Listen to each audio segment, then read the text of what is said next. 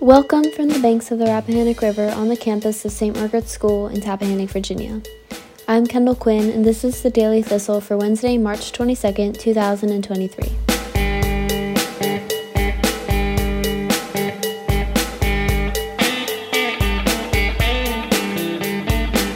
Today we're talking about being swept up following the life of an influencer. Have you ever been sitting in bed, the clock's hands reading just past noon, as you watch an influencer show her day in the life routine? She starts her morning by rising out of her queen size bed with white linen sheets at 5 a.m. Her room is already perfectly organized. Natural sunlight comes through her floor to ceiling windows, giving her skin a natural glow. She starts her hair routine, puts a workout set on, and goes on a five mile run. She then shows her viewers how she has an aesthetic outing with friends and ends the day by getting a solid 10 hours of sleep. Now, the logical side of your brain would try to convince you what adults have told you all your life that that's not real. It's a carefully manipulated video trying to perfect an unrealistic life.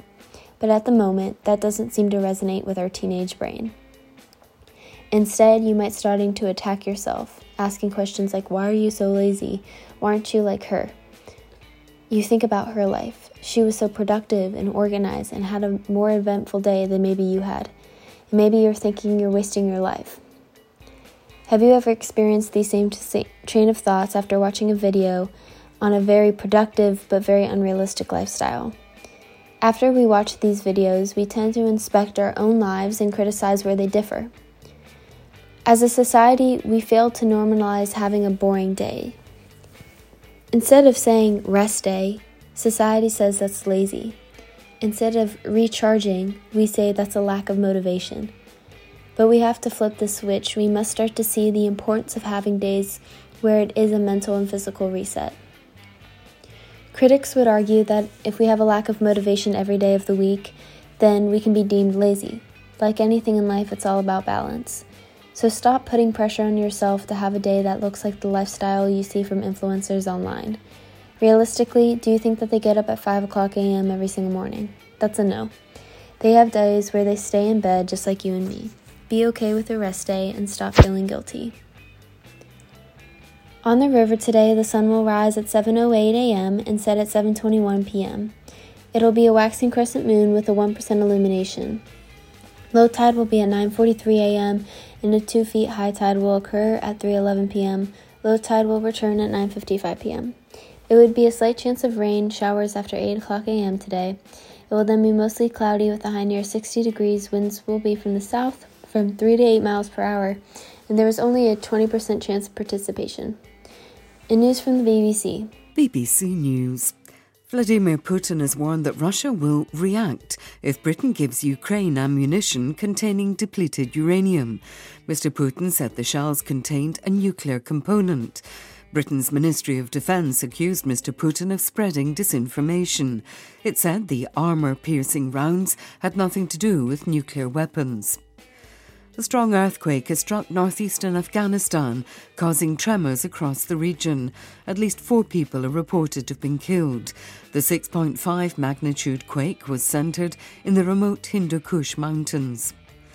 The Pakistani military says a senior intelligence official has been killed in the northwest of the country. Officials said Brigadier Mustafa Kamal Barki was killed while leading an operation against insurgents the Ugandan parliament has passed a draft law that criminalises identifying as LGBTQ. Those found guilty face up to 10 years in prison. The US State Department has said it's deeply troubled by a vote in Israel's parliament to allow Israeli citizens back into four evacuated settlements in the occupied West Bank. It condemned the move as provocative and said it violated promises to the US.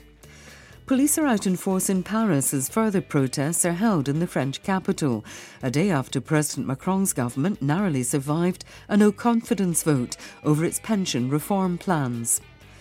The Tanzanian Health Ministry says a mysterious disease that killed five people has been identified as Marburg hemorrhagic fever. It causes high fever, often accompanied by bleeding. Trains have been cancelled on two railway lines in the Netherlands because badgers have dug tunnels under the tracks. Service has been halted for a week in one busy line because the burrowing can cause tracks to subside, endangering trains. BBC News.